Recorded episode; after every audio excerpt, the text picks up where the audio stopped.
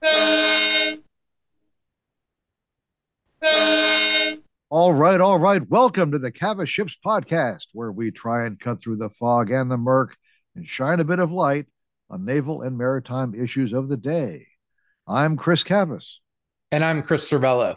The CavasShips Podcast is sponsored by HII.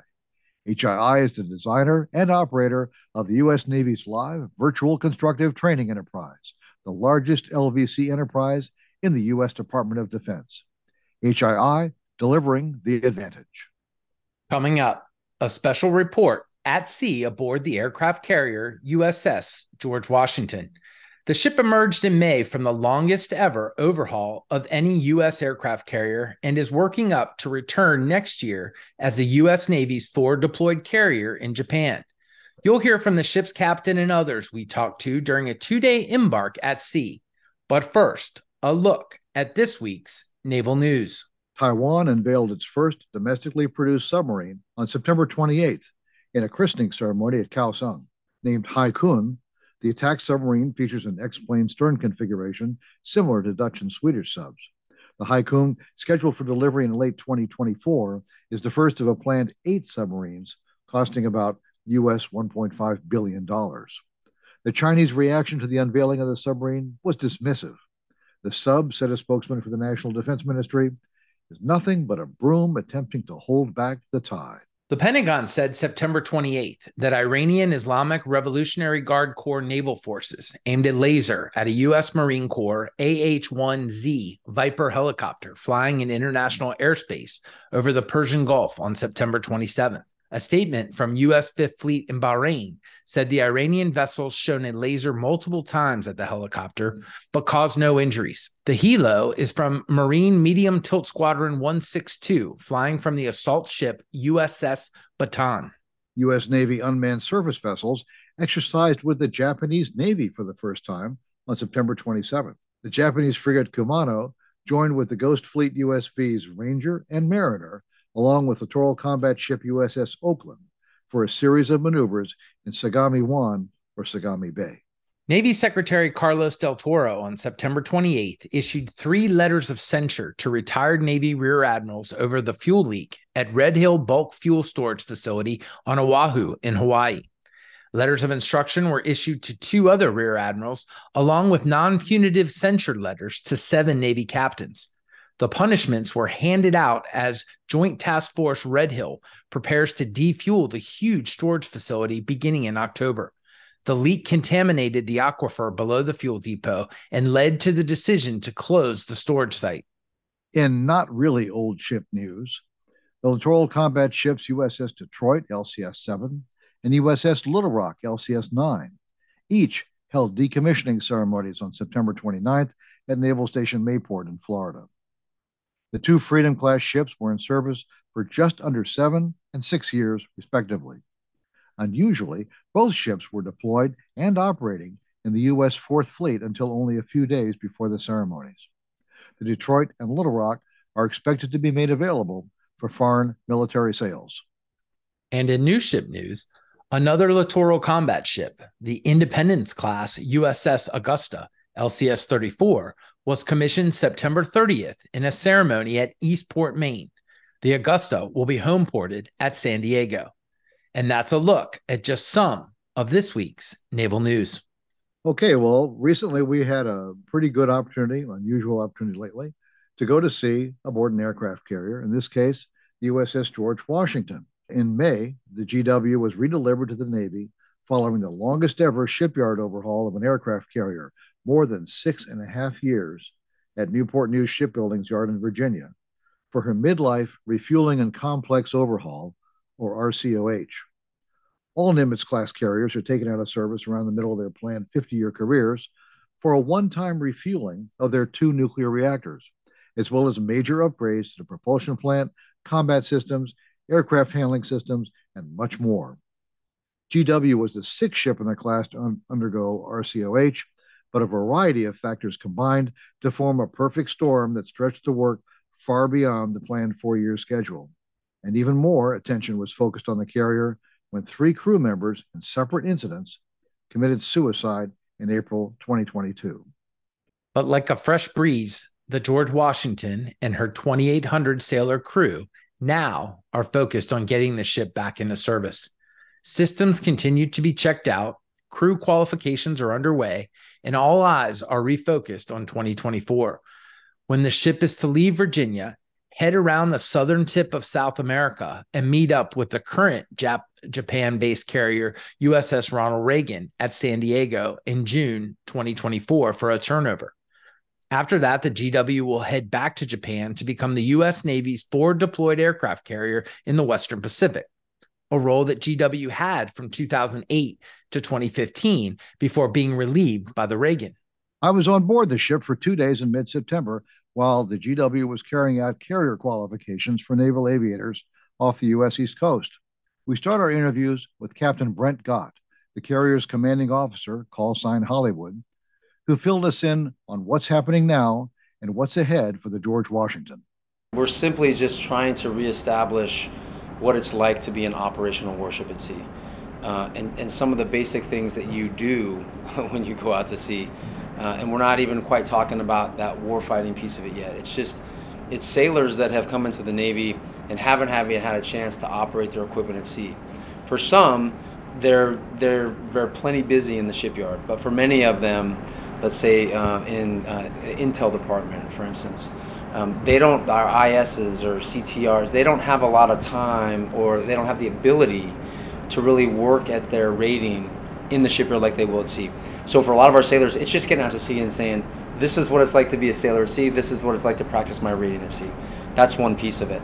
And also for some of them, what does it feel, I don't think I said this on the 1MC while you guys were here, but a couple days ago, and I've said this in the last couple underways, when you get underway, there's normally about the 4 or 5 day period where you're exhausted because you're working for 16 to 17 hours a day. And so your body has to get used to that. A lot of them don't know what that feels like yet because they've never been to sea before. And these are the first few underways that they're doing. So they're really learning to acclimate to what life at sea is like because it's just different. It's different than being back at the naval station. So that's part of what we're doing. And really right now, what it's about is getting out, operating the systems, executing the mission, which right now is to support the fleet in conducting carrier qualifications for either squadrons or for the fleet replacement squadron or for air wings. And then also, while we're doing that, because fundamentally that's what we're here to do, launch and recover aircraft in support of our nation's strategic and operational objectives, we're also doing other milestone events, for instance, in combat systems. And the work that we're going to do, you have aircraft contacts that fly in. This is all, of course, simulated in the sense that it's not an adversary, but it's someone that we're doing training with, and it's a detect to engage. Can we find the contact? Can we detect it? And can we engage it if we chose to do so? So we're doing all those things as well, and then pushing forward through the rest of the year to prepare for 2024 in April when we depart to head to San Diego. And this period of time is so critical. For all the things that we're doing, the milestone events and the different evaluations and inspections we have to get, it's critical to be able to work through these because that's how our Navy measures, are you ready to go to San Diego, turn over to Reagan, and then go to Japan. And as time goes on, there's not a lot of white space. I tell my sailors all the time, we don't have a lot of white space left. There's not a lot of places where we can fit things in. We have to be efficient and effective, understanding that there's that pressure there, but the pressure's good. Need you to work hard, but do it right the first time, because we don't have a lot of time to make those mistakes and to fill in different days or different weeks, because every week, literally every day, every week until we leave for San Diego, there is something that we're doing in support of that mission to depart, to get to San Diego, turn over to Reagan, and then to deploy for Japan as the forward deployed Naval Forces Japan aircraft carrier. So that's kind of where we're at right now. And those are some of the challenges that we're facing as a team. Can you talk a bit about some of the changes that were made to this ship? So some of it is external. You can see you have a new mast. It's in a different place. Mm-hmm. Some structural changes to the ship's appearance on the island. You have some new sensors. We've been down at Combat Direction Center. We've seen a lot of, that's all new, a lot of new system upgrades. You talk about what is more improved, what is bigger and better now about GW than before she went to the RCOH? Certainly just in generalities, I would say one, a big part of the refueling and complex overhaul is the work that you do in the propulsion plant. So obviously it's a refresh for the plant because the ship is designed to operate for at least another 25 years. So that piece of it, and I can't go into really the details about that because of the confidentiality of the work that we did down there, but that's a significant portion of the work that we did. And then also some of the things that you saw while you're on board. I would say fundamentally the combat system suite and what we're able to do with our sensors, what we're able to detect and engage. Those are all things that were enhanced during this 6.5-year refueling and complex overhaul. So this is a different sort of workup. Normally when you come out of the yard, you're in the basic phase, you're working up to deploy. There's a wing out there somewhere that gets assigned to you. Yes, sir. You marry up with them and you work up together throughout CompTIAX and all this, and then they're actually deployed. This is different because your air wing is in Japan, Carrier Air Wing 5. It's operating right now at USS Ronald. Yes, sir. And you're gonna go around South America. You're gonna meet up with the Reagan in San Diego, but eventually you're gonna. How is this whole transfer working? This is a non-standard workout. So with the wing, with the transfer, with the turnover of the Reagan, and bringing the wing on board, everybody will look and say, "Well, it's you and the Reagan," but it's you and the Reagan and Carrier Wing 5. Yes, sir. And how is that all working? Well, sir, first of all, I mean, it's a great question. I mean, I'd say fundamentally the Navy is built to adapt and overcome. That's what we do. So it's non-standard, but yet it's not something that hasn't been done before, nor is it something that we're intimidated by, nor do we think we can't accomplish it. I would say this, a lot of the training that we do across the training continuum across the force is standardized amongst the communities. So, for example, what I mean is the training that the Air Wing would do here in Norfolk, Virginia, or in Oceana, is the same training that the Air Wings on the West Coast are doing, and the same training that they're getting. And we do that for a reason, because ideally we should be able to take an Air Wing anywhere in the world and say, we're gonna take that Air Wing that's normally with this strike group or with this carrier, and we are going to put it on that carrier with that strike group. And after a couple days of just, you know, getting acquainted and figuring out who's who, we should be able to go operate at a very high level. That's really how our force is designed. We can plug and play and put people in different and organizations in different places with other organizations based on the standardization of the training that we do across the force. It's not like the West Coast gets just different training than the East Coast. It's not like the helicopter squadrons in Mayport or Jacksonville get different training than the ones in San Diego at Naval Station North Island. So we can take and we can inject that group, and then we should be able to still operate at a very high level. But what's the timeline? How is this working? Well, the timeline is you're going to leave. We're going to leave. Yes, sir. So we'll do some work with an Air Wing here. In fact, in December of this year, we're going to do cyclic ops with CAG 7. So they're going to come out, and we're going to do some work with them. We'll continue to work with them into early 2024.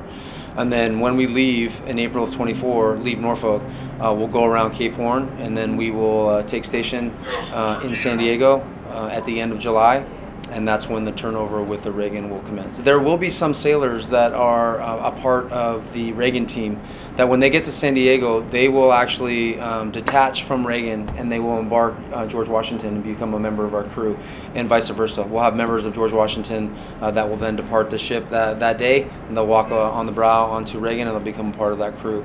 And so we've worked through that, and we've done that work with Navy Personnel Command in Millington, Tennessee, and with our team, with Reagan's team, with CTF-70, and we've gone through that list. That's called the Master Crew List, and we know exactly now the names of the individuals that will be doing that. Well, the very extended time in the shipyard and the suicides focused much high-level attention on the treatment of sailors during what is widely considered to be a trying time in any ship's life. We asked Captain Gott if there's been a change since the ship returned to service in May 2023. When we got underway from the shipyard and got back to Naval Station Norfolk, it was a very short underway. It was 3 days, 72 hours, just jam-packed with different drills and different exercises and things that we were doing and testing. When we got back, I had a couple sailors approach me, and you know, they said, "Hey, Captain, can I talk to you for a second?" I said, "Sure, I always have time for you." And they said, "I just can't believe that we got out. I really didn't think it was going to happen." And that was one of those moments as a command officer, you know, and as just a human being, as a person, as a father, as a husband, like it was just so emotional for me because you could see a little glimmer of the hope in their eye that for a long time that we hadn't seen because it had been so long in the shipyard. And so to be able to see that, to share that moment with them was so powerful. And we've only built upon that since then. I mean, if you think about late May to June, July, August, you know, we're talking about 3.5 months ago. But it's visceral. You can feel the change in the crew. I mean, sailors, young people are really starting to believe, like, I made the right decision to join the Navy, to do this. I'm getting to go out to sea. I'm tired, yes, but there's a purpose now to what I'm doing and why I joined. And so it's definitely something, and it's tough too when you're in it every day because I see them every day. But when people come on board, that came on board like 4 months ago, before they leave, they come up to me and they said, wow, it's just different. The ship is different right now. You can feel the energy amongst the sailors throughout the ship, and that's just very, you know, encouraging and promising, right? Yeah, I heard a quote once, sometimes, you know, hope is better than or more important than happiness. Our pastor said that at church, and you see that now, right? That there's a certain level of hope around the ship that things are going to continue to get better, and we're going to continue to build upon that. We also had the chance to sit down with Command Master Chief Randy Swanson, the senior enlisted leader for the ship's sailors. Of the more than 2,000 sailors aboard, many worked on the ship during the overhaul, but many also have reported on board only recently. We asked the CMC about his new sailors and the crew's attitude. We're always ever changing, right? So we have an influx of a bunch of sailors checking in, and in dock, you know, how many, you know, I asked the sailors, hey, how many of you have heard of George Washington, you know, and this, that, and the other? And then I'm like, I'd be really interested in your feedback after being here for a month or two, or what your thoughts of the command are. And surprisingly, I mean, I even had a sailor in here earlier today, just that was giving me that report back saying, CMC, this place is awesome. I don't know, you know, I understand that stuff happened in the past, but I don't see any issues here. I'm just like, wow, okay. You got a really good, whoever you're working for is doing a really good job, right? But just when I'm interacting with the crew and when you see them every single day and you see the smiles on their face, you could tell that the crew is moving on, you know, and looking forward to what we have coming up, which is a big deal, is that we're going forward to deploy naval forces. And there's not a lot of time between now and then either. So we have, you know, being here, part of the crew right before, you know, I checked in December of last year, and then we ramped up for sea trials in May. And first time getting out to the, you know, out to sea, seeing the emotion on the sailors going through that. You know, I was very proud to be a part of the team and seeing them, you know, first time to be out at sea. I remember my first time being out at sea, that was many moons ago, but that's something that they'll never forget. All the hard work that they put in, all the time, all their patience, finally came to a point where now they're out. Now we pull into Naval Station Norfolk, and now we're operational care like the other ones out there, and then, you know, to see the pride our sailors have wearing their George Washington covers and being a part, you know, our ship looks really good, and, you know, we're out in the fleet with them. And then now it's just getting back out to sea, doing our different tests, doing our assessments, and actually learning our jobs. And, you know, that's what I'm excited for the crew is, for the first time in a very long time, they're actually learning their jobs. They're actually doing what they're supposed to be doing as sailors. That brings on a different set of stressors, right? But to me, those are healthy stressors that sailors go through where, you know, they're being challenged. They have to be away from home, so, you know, that's a concern for a certain period, so we work through that with them. But knowing that our team is going to be responsible to bring this national asset to the front lines at FDNF is, to me, is an honor, right? And we have a big responsibility to get our crew as ready as we can before we get there. The CMCs on the carriers were real tight. We definitely provide lessons learned and have a floor for passing information. we take those lessons learned, like, you know, with the housing and building and how's it going to work with, how did you do this, how did you do that. I know at the most senior level, we're talking about how to make things better, if you know, for the crew. Like they immediately went and moved out in town and didn't have to stay on board their aircraft carrier and stuff like that. I can't really speak on what they're doing over there, but I know the relationship I have with the CMC over there and the CMC network on, you know, and we're always asking questions and backing each other up on things. Well, as Captain Gott said, much of the new work done during the overhaul was to the ship's nuclear-powered propulsion plant, meaning it's highly classified and off-limits for discussion. But among the major upgrades elsewhere were changes to the ship's Combat Direction Center, the Carrier Air Traffic Control Center, and much more. We sat down with Combat Systems Officer Commander Jason Hughes to talk about some of the upgrades to the ship. As we come out of the maintenance phase, a lot of upgrades. As you mentioned, our entire space got gutted. The entire system we had in there before is replaced with the latest, greatest ship self-defense system, or SSDS suite in there, and entirely new upgrades to our weapon systems as well. So that long RCOH period gives us the time to really do some of these major upgrades to the ship. So as we come out of the shipyard, we have what we call a long basic phase, where we then continue to test and integrate those systems and train our sailors to employ those systems. So we're in our beginning phases. We have events that we do to do that. During this underway, we were doing what we call C-Squat.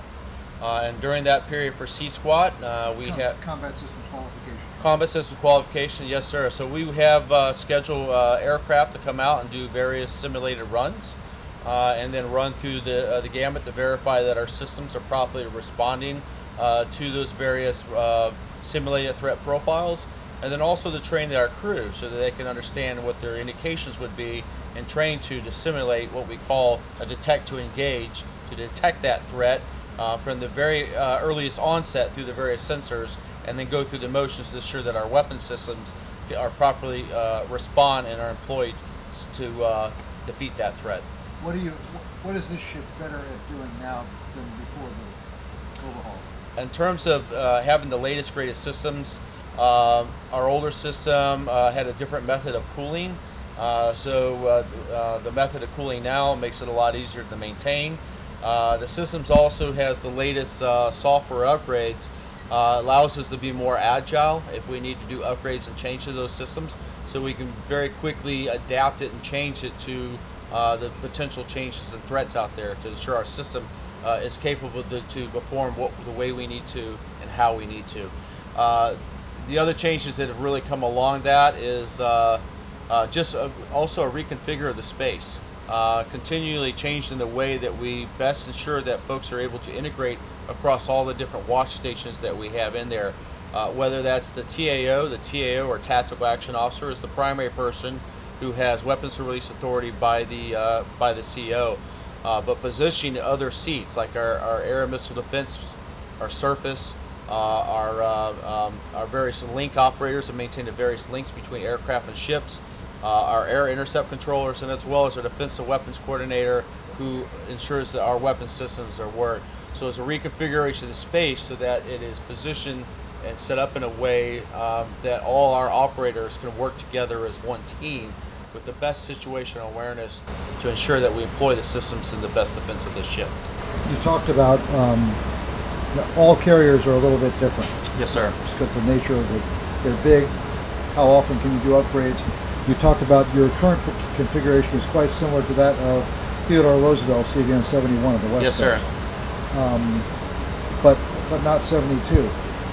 Can you talk to us about software upgrades?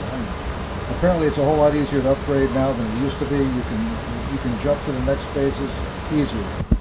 Yes, I don't know particularly what 72 systems capabilities are installed. I think it's a slightly older version of what we have here, but absolutely, you know, it's older systems were very purpose-built, meaning that whether General Dynamics or various companies would write very specific code in older software languages like Fortran and so forth.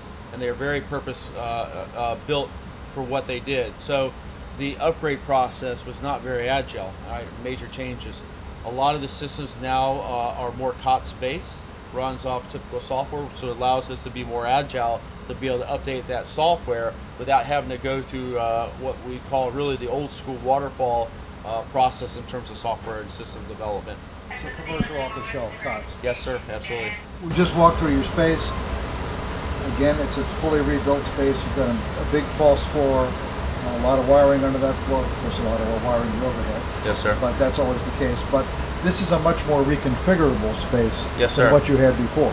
Yes, sir. So this is what we envisioned long ago is not only we talked about how long it takes to do major system upgrades, and it's usually timing that up with the major shipyard period because we need to ensure that our ships are capable through their basic phase and deployment cycle.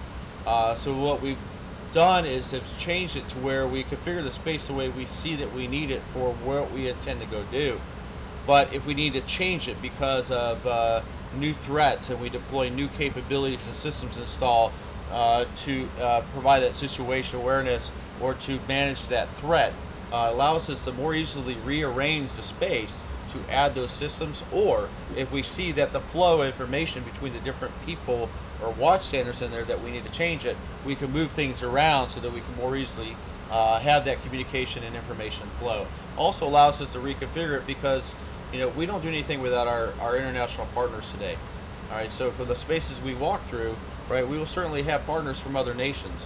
So ensuring that we can reconfigure it to accommodate our international partners that we work with every day as well. So you're going to go to the Pacific. The ship's going to go to Japan. You've just come out of the yard on the Atlantic coast. Yes, sir. There are certain electronic warfare systems and other systems, communications link, different electronic fittings that are particular to the European theater, particular to the Pacific, Western Pacific theater. Yes, sir. You don't have all those upgrades yet, but that's where you're going. So some of those upgrades are still in progress. So we've come out with a certain set of, and I should say, let me rephrase it by saying that the contract period that goes into what systems will get installed during RCOH happens very, very early. So a lot of that happened back in 2014, 2015, 2016. So we come out with a basic set of systems that we need that any carrier is going to have. And this is as we go through this basic phase. As we go through that, we work to put additional systems in and to integrate those systems, as you say, to ensure that we're able to have what we need to deal with specific issues in specific theaters. Some of those are still ongoing, and some of those will be completed when the ship gets over to San Diego and does a crew swap with the Reagan.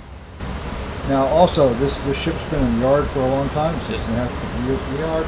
Not everybody's been here for 6.5 years, but still, you've just come out. You've been underway for maybe, what, 100 days or so since the redelivery. Your people had to work on the ship, but your operations specialist, your tactical action officer, everybody had to maintain proficiency through that entire period. How did they do that? Yes, sir. Well, the key thing is sending our folks out on the other ships that are operational, whether just doing local operations or send them out on units that are actually out on deployment. So that is how we really work it. It's that coordination between the ships to send folks out to maintain their proficiency. So through a lot of that long yard period, yes, we had a lot of sailors that come straight from boot camp, and then for long periods of time, unfortunately, not being able to employ the skills that they gained through school. So to do that, we'll send sailors out to either the Reagan while they're doing their deployment cycle. They come back and they see firsthand what the ship's eventually going to have to do, or we send them on local operations so they can gain proficiency in training. Same thing then. Now, as we are now out to sea, a little over 100 days since we came out through RCOH. As another carrier is now going through a shorter yard period for some upgrades and modifications, we are bringing a lot of their sailors on board, so now they bring that proficiency, that know-how and how to do things after just coming off deployment, and help train our folks so they understand, while they may have the basics of how systems are done, they don't have the first-hand knowledge on how to employ it in terms of the theater. So we gained that experience from those sailors coming from the other carriers that just came back, and as well, it allows those sailors to maintain their proficiency when they go back for their ship.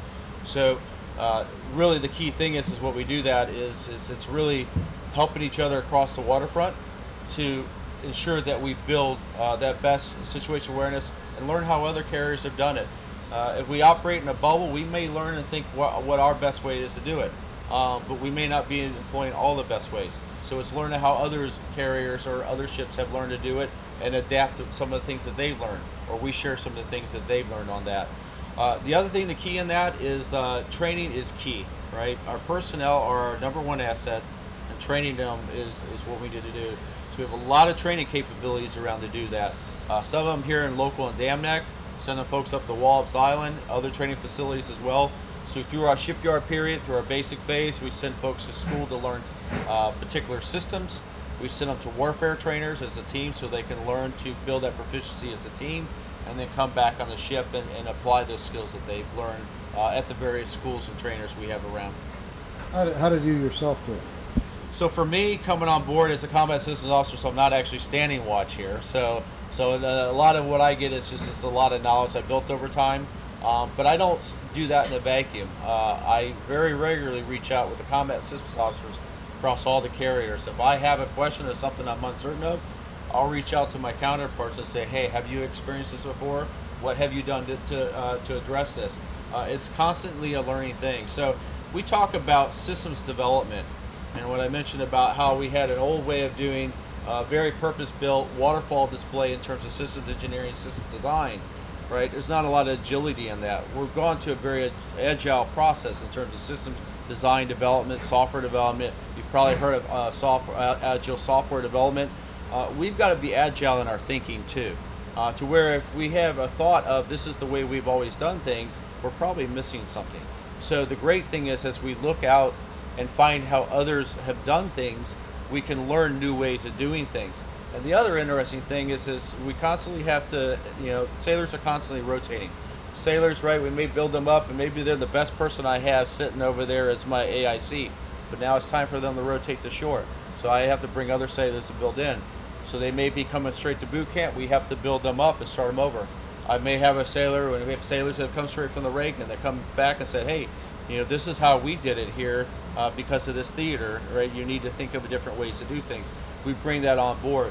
But we have to be agile in our thinking, because it may sometimes be the most junior sailor just came from boot camp, may question the way we do something, and may realize that, you know what, they may not have a lot of experience, but they make a good point, somebody from the outside looking in.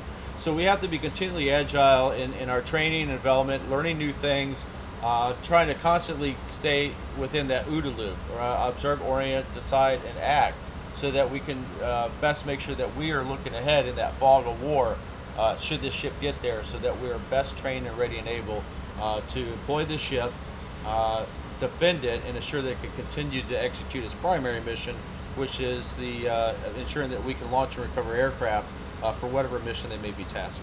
Well, the aircraft that operate from a carrier change. Over the 50 years, the ships were expected to be in service. Aircraft types rarely serve that long, and certain aircraft are retired while others enter service. One of the new aircraft George Washington will operate is the F-35 Charlie, the F-35C, carrier-based variant of the Lightning II Joint Strike Fighter. We asked Commander Hughes if the ship was ready for the F-35. We've not done much testing with F-35 yet. That's still to come. A lot of those systems are installed. It's just working timing for that. So in some of our future underways, we'll be bringing F-35s on deck. Start out with just touch and go, seeing that our landing system and everything can bring them in, and then other systems in terms of the capabilities to support them. There's a lot of additional things that we have to have on this ship to support the specifics in terms of the systems, or I should say, that are on board those F-35s. So testing those out, you know, entirely new combat suite. So it's the latest, greatest in terms of the software, the interface. Some of our air radars have been upgraded to some of the latest, greatest out there, added new capabilities to some of those, and even our weapon systems being upgraded in terms of the way they interface and the way they're employed, so that we have the latest systems out there. As we said at the top, the George Washington was underway carrying out carrier qualifications, CARQUALs, for naval aviators, a must for both new and veteran Navy flyers. While the F-18 Super Hornets had already completed their CARQUALs when we got on board, the Greyhawks of Airborne Command and Control Squadron 120 were there with their E-2C and E-2D Hawkeye aircraft. VAW-120 is the Fleet Replacement Squadron, or RAG, training and qualifying new aviators, naval flight officers, flight technicians, and maintenance personnel to operate the Hawkeye before they head to the fleet. We took the opportunity to talk with VAW-120's commanding officer, Commander Dave Wilshire, callsign Pawn Shop, about his squadron and its mission. You'll be able to tell we're on a ship during this interview, conducted just outside Pryfly, the primary flight control station high in the island superstructure, since the GW at the time was in a thick fog and sounding her foghorn at regular frequencies. This is an interesting time for you. You are the fleet replacement squadron for the E-2s, the Hawkeye, and you're transitioning from the E-2Cs, the Charlies, the E-2Ds, Deltas. Most of the squadrons at the moment are flying Deltas, the newer version, but you're still flying Charlies. So you have kind of a mixed squadron. I see out on the flight deck, we've got Charlies, we've got Deltas. Right. How is this working for you in this transition period? We've been doing this for a number of years now. We first received E-2Ds actually back when I was a lieutenant, when I was a FRS instructor. So that was about 2012, 2013 timeframe. So VAW-120 has always been a mixed squadron, and we're also the fleet replacement squadron for the C2 Greyhound as well. So it is a time of change right now. We still have two C2As with us right now, C2 Greyhounds, two CODs. We are transitioning both of those out of the squadron in October. So the Osprey is not part of this. No, they're a separate wing. We won't get those, unfortunately. We're not in charge of training those pilots. But so VAW-120 will be out of the COD business, the carrier onboard delivery business, in October. And then we've got a few years left with E2C. We're actually still training students and sending them out to the fleet. And then we actually cross-train some French students as well. The French have E2Cs, and we still train their pilots at about two a year. So we'll continue that for the next couple of years. And then even as the as far as the U.S. Navy pilots, we'll all transition to E-2D eventually. So you don't just do the flight crew, the pilot and co-pilot. You do all the electronics, like the non. Oh yeah, pilots. Yeah. We train the naval flight officers as well. They're called ABMs, basically airborne battle managers, and then we'll continue to train them as well. We've got a few left in E-2C that we're still training. And obviously most of them are E-2D at this point. Talk a bit about the role of the Hawkeye. So for people who don't really understand it that much, I mean, you are a command and control module. You're a battlefield, you said, an airborne battlefield manager. This is a really big part of the carrier strike group. Yeah, absolutely. So our primary mission is airborne command and control. It used to be you'd hear airborne early warning a lot. E2D has kind of changed the game. We've got our hands in basically every mission set that the Carrier Strike Group does. But yeah, airborne command and control, and E2D is obviously giving us a bunch of capabilities that we didn't have in E2C as well to do that mission. So we've been out a couple days here on the George Washington. You've had your students out doing a lot of cats and traps. Landing on the aircraft carrier, launching from the aircraft carrier, landing on the aircraft carrier, launching from the aircraft carrier, repeat and repeat and repeat. It's not easy. I think a lot of your students have been coming from flight simulators and right. Training on land. And when they're at sea and the boat is moving, it really actually is moving. It's not a simulation, and it's dark, and the lights really mean something. I think it changes the dynamics from the simulators, the real thing. Can you talk a little bit about that? I mean, we were watching last night with quite a few bolters. Yeah, sure.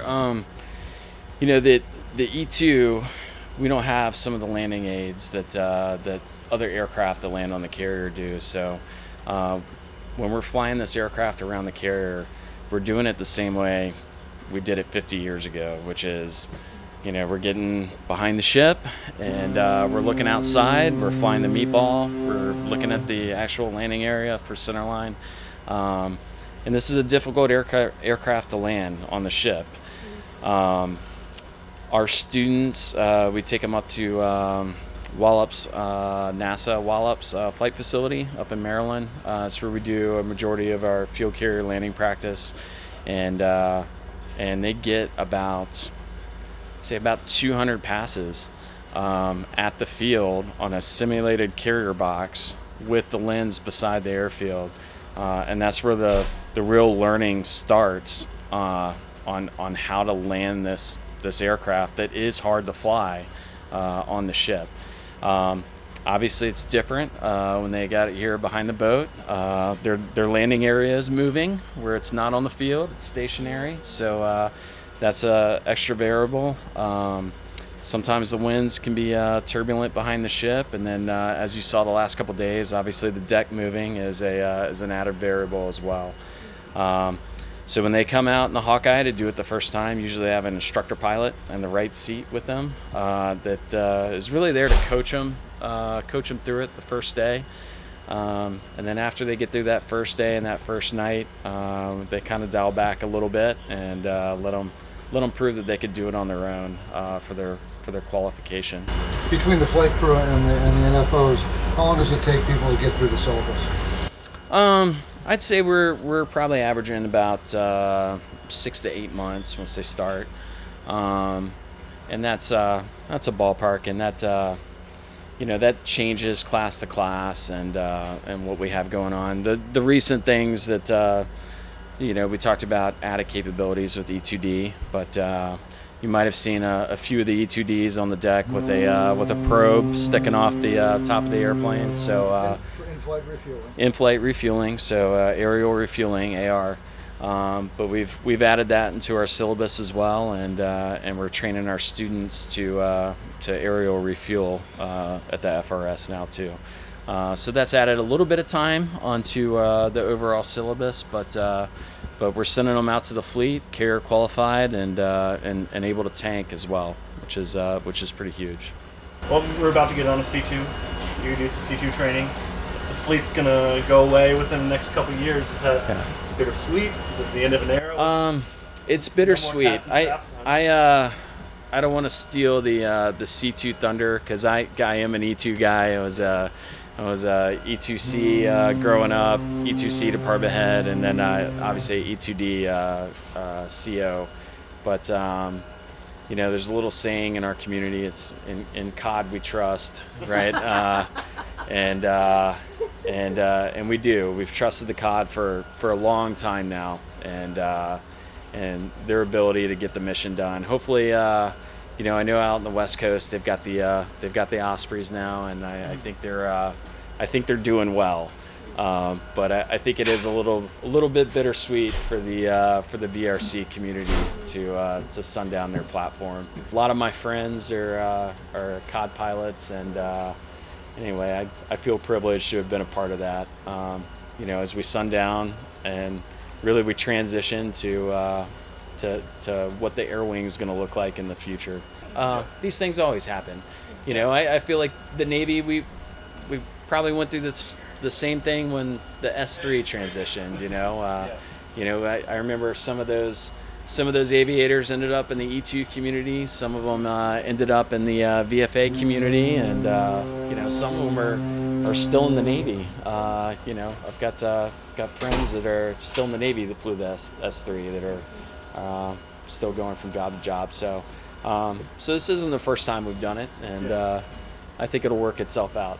So those were just some of the people we talked to on board this ship. It was a great experience. And before we go, I need to say thank you to Lieutenant Commander Patricia Kreuzberger, Ensign Hannah Smith, and the entire Public Affairs Department of the USS George Washington for their support during our embark, as well as Commander Don Stankus of Naval Air Forces Atlantic. Your efforts on our behalf were much appreciated. Now hear this. Now hear this. All right.